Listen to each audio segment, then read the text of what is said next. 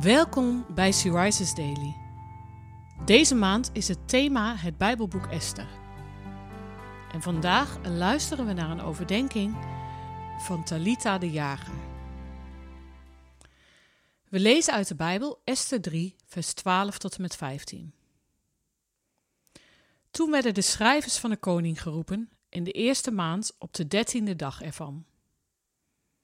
De brieven werden door ijlboden verzonden naar alle gewesten van de koning, met het bevel alle Joden weg te vagen, te doden en om te brengen, van jong tot oud, met de kleine kinderen en de vrouwen, op één dag, de 13e van de 12e maand.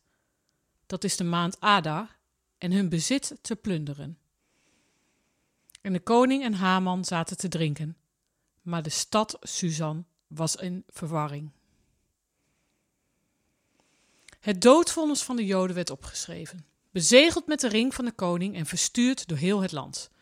En ieder mocht op de 13e dag van de laatste maand elke Jood die hij tegenkwam vermoorden en beroven.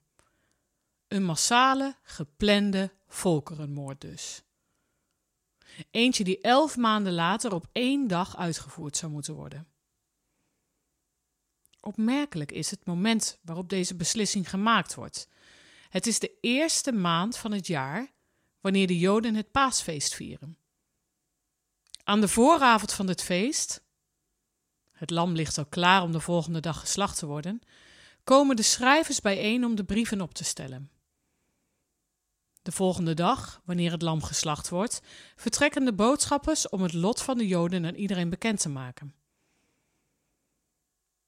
Er wordt hier dus een hele duidelijke parallel getrokken tussen Christus en het offer dat hij later zou brengen en de afslachting van het Joodse volk op dat moment. Maar ook met wat er eerder gebeurde met het Joodse volk, de bevrijding uit Egypte. Want daar kwam het oorspronkelijke paasfeest vandaan. De Joden vierden die dag dat zij bevrijd waren uit de handen van Egypte. Was deze toevalligheid een knipoog van God, dat hij weer hetzelfde zou gaan doen?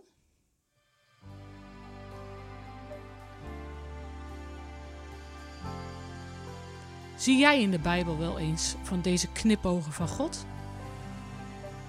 Zie je ze ook in het verhaal van Esther?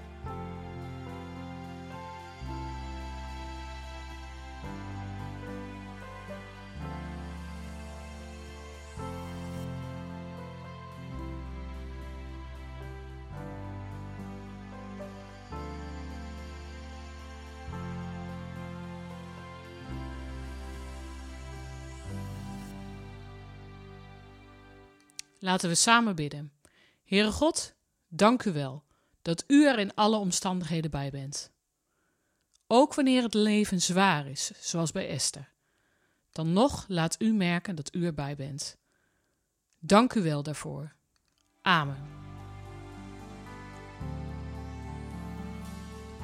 Je luisterde naar een podcast van SheRises.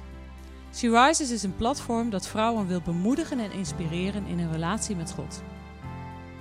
Wij zijn ervan overtuigd dat het Gods verlangen is dat alle vrouwen over de hele wereld Hem leren kennen.